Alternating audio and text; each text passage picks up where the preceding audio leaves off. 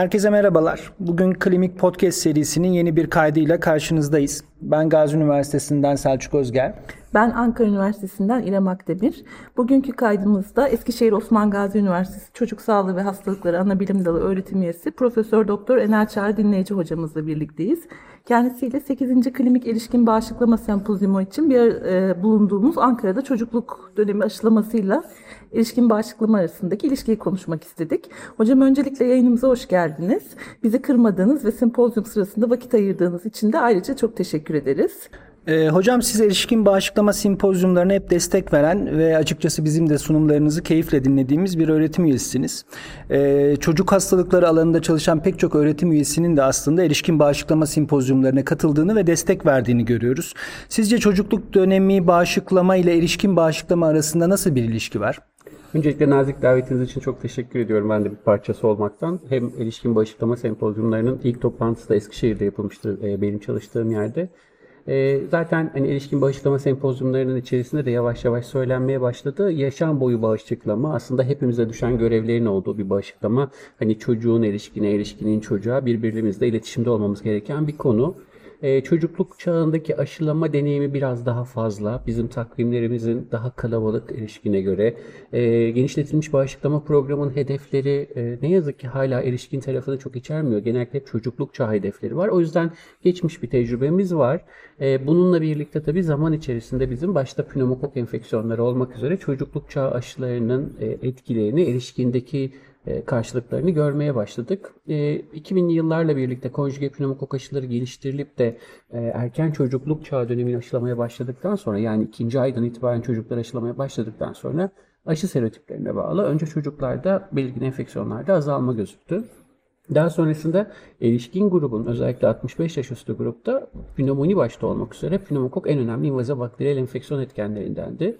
Sürveyansı iyi yapan, aşılamaya hızlı başlayıp yeterli coverage'a ulaşan ülkelerde, Amerika'da, İngiltere'de e, çocuklardaki e, düşüşteki sertlik kadar belirgin olmasa da 65 yaşın üzerinde de hastalıkta bir azalma oldu. Bunun nedeni ne? Pneumokok diğer enfeksiyonlardan farklı olarak rezervuarın genellikle 5 yaş altı çocuklar, kreş çocukları olduğu ve evde bunlarla bizim gibi toplumlarda ebeveynlerle yani e, işte anneanneler, babaanneler, dedelerle bir arada yaşanan toplumlarda enfeksiyonun kaynağı gibiydi. Biz bu çocukları aşılayarak önce 3 artı 1'di sonra 2 artı 1 e, bizde de dahil olmak üzere bu hastalıklarda azalma sağladık. Ama altını net olarak çizmek lazım. Hiçbir zaman erişkinin kendisini aşıladığımız e, rakamlara erişmemiz mümkün değil. Bizim yaptığımız sadece toplumsal bağışıklık için bir katkıydı. Çok teşekkür ederiz hocam. Aslında biz de tam bu noktada çocukluk çağı aşı takvimleri içerisinde erişkin dönemini en çok etkileyecek hastalıkların hangisi olduğunu soracaktık. Ee, size hangi aşı uygulamalarının, e, biraz bahsettiğiniz pneumokoktan ama çocukluk takvimindeki hangi aşı uygulamalarının e, erişkin dönemindeki hastalık yüküne doğrudan etkisi olduğunu düşünüyorsunuz? E, pneumokokla başladık aslında pneumokok olabilir. İkincisi meningokok enfeksiyonlarının e, taşıyıcılık potansiyeli e, ergenler, genç erişkinler aslında tam ikimizin geçiş dönemi 15-24 yaş arası.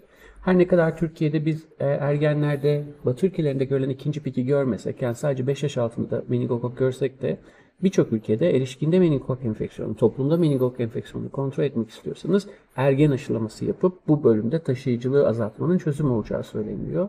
Toplantı sırasında bahsettiğim gibi HPV bizim hastalık olarak gördüğümüz bir durum değil ama aşılama 10 yaşından itibaren başlıyor. Biz eğer 10 yaşında çocukları aşılayarak ileriye e, sağlığı açısından takibe size bıraktığımızda HPV ilişkili kanserlerde, sihirlerde laringel papillomatoziste azalmaları göreceğimizi düşünüyorum. Tabii ki erişkin ve çocuğun birlikte hani, takip etmesi gereken başka hastalıklar da var. İşte polio, difteri, boğmaca gibi bunları da aklımızın bir köşesinde tutmamız lazım. Yani hem erişkin ayağının hızlı gitmesi gerekiyor e, kapsayıcılığın hem çocuk ayağının. E, hocam ülkemizde e, çocukluk aşı takvimi aslında uzun süredir güncellenmedi. Hepimiz aslında bunun güncellenmesini bekliyoruz ve gerektiğini de düşünüyoruz. E, açıkçası erişkin bağışıklamayı da işin içine katarak yani erişkin etkilerini de düşünerek çocukluk çağı aşılamasına öncelikli olarak eklenmesi gerektiğini düşündüğünüz e, aşılar hangileridir acaba? Şu anda bizim aşı takvimimizde aşı antijen adayı olarak 4 tane aşı hani ön planda çıkıyor. Bunlardan bir tanesi rotavirüs aşısı. Bu çok ağırlıklı olarak çocuğu ilgilendiren bir aşılama. Kaldı ki 8. aydan sonra aşı uygulanmıyor zaten. Ama e, bunun dışında yer alan HPV yani human papilloma virüs aşısı, erişkin tip boğmaca aşısını içeren, yani erişkin tip boğmaca komponenti içeren aşılar ve konjüge meningokok aşılarında çocukluk döneminde yapacağınız her türlü girişimin hem toplumdaki epidemiolojiyi değiştirme hem de erişkini koruma anlamında önemli etkisi olacaktır. Ee, tabii bunun tersi de mümkün. Hani biz hep şimdi çocukluğu nasıl yaparız diye.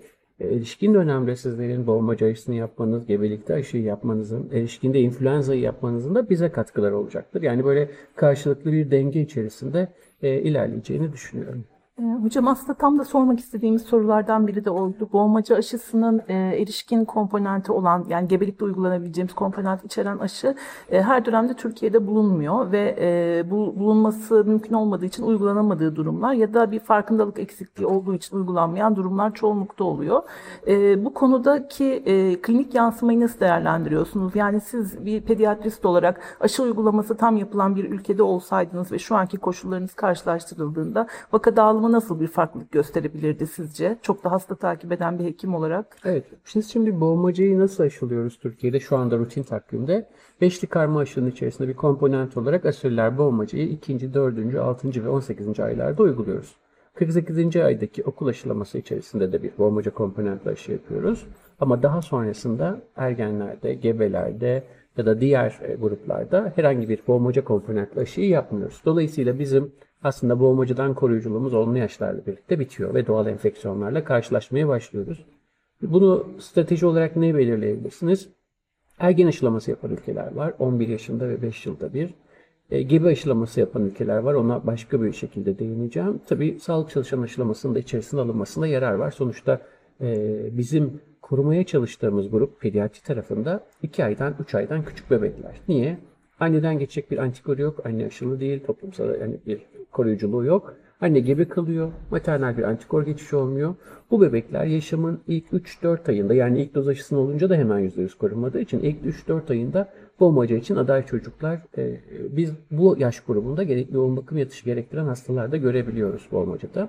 O yüzden ne yapabiliriz, bunları nasıl koruyabiliriz diye stratejiler geliştirildi. İlki kozaydı. Kozada çocuğun evindeki herkes aşılıyor. Anne, baba, kardeş, anneanne, babaanne, çocuğa hastanede bakan doktor.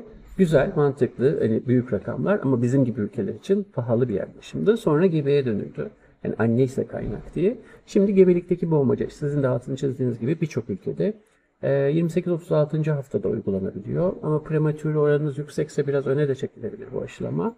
E, Bunun yapılması gerekiyor. Bizdeki problem gebe aşılamasındaki bariyerler. Herhalde e, erişkin bağışıklama grubunda toplantılarda da en çok konuştuğu şeylerden birisiydi bu. E, Gebelerde parasetamol kullanmak bile çok zorken siz bir aşıdan bahsetmeniz, çoklu komponent bir aşıdan bahsetmeniz. Ama biz bazı şeylere geç kaldığımız için de çok net datalar var. Yani birçok ülkeden artık %60'lara ulaşmış gebe aşılamasının yan etki profilinin güvenliğiyle ilgili datalar var, koruyuculuğuyla ilgili datalar var. Bir yandan dezavantajlıyız, bir yandan da bu bekleyip gördüğümüz uzun yıllar içerisinde akademik birikimle hani şimdi aşıyı anlattığımızda ya bu kadar ülke aldı, bu kadar ülke uyguladı deme lüksümüz de var. Çok teşekkür ederiz hocam. Ee, aslında simpozyum programı kapsamında aşıların geleceği konusunda bir sunum yaptınız. Çok keyifli dinledik hepimiz. Ee, önümüzdeki süreçte pek çok e, infeksiyon etkenine yönelik hatta infeksiyon dışı e, başlıklarda da yeni aşıların geleceğini vurguladınız.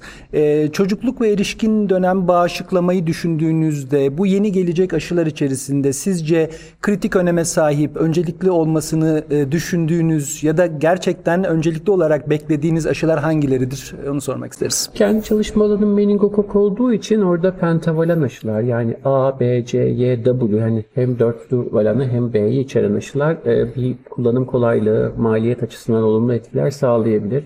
E, RSV çok uzun süredir yani çocukluk çağında en önemli hastalık etkenlerinden bir tanesi. Prematürlerde, konjenital kalp hastalarında diye söylüyoruz ama aslında tüm sağlıklı çocuklarda, küçük çocuklarda etken. RSV'nin aşısı bizim için önemli olabilir. Orada da yine erişkin taraftan büyük bir desteğe ihtiyacımız olacak. Bir taraftan gebelik aşılaması geliyor, bir taraftan da yaşlılarda aşılamaya başlayacağız. Ve bu ikisinin arasındaki e, durum belki bize bir, bir miktar e, fayda sağlayacaktır. Grup B streptokok aşısı da konuşmamda da söyledim. Faz 2'yi geçti, faz 3'e geliyor. Erken neonatal sepsisin en önemli etkeni. Ama bizde Türkiye'de en sık etken E. coli hala. Yani grup B streptokokumuz yok. O yüzden şu anda rutin bize gerekli midir bilmiyorum. Ama bakıyoruz da yok mu yani orasını bilmiyorum ama bizde grup B streptokokka bağlı neontal sepsis az. E, Herhalde RSV şu anda yeni geliştirilenler arasında. Kişisel beklentimde böyle her yıl yapılmayan daha koruyucu bir influenza aşısı. Yani hayalim böyle hani bir defa yapıp biraz daha uzun koruyan, biraz daha bu değişimlerden o hemagglutinin nöromitaz değişimlerinden az etkilenen daha böyle tabii bu bir ütopya biliyorum ama hayalim o yani. Hocam çok teşekkür ederiz. Hem e, ufuk açıcı konuşmanızı dinlemek çok güzeldi hem de bu yoğun programınızda bize vakit ayırdığınız için çok teşekkür Ben ederiz. teşekkür ediyorum. Başka yayınlarda da bir arada olabileceğimizi Çok düşünüyoruz. Çok- çok teşekkür ederiz. Çok teşekkür ederiz hocam yayınımıza katıldığınız için.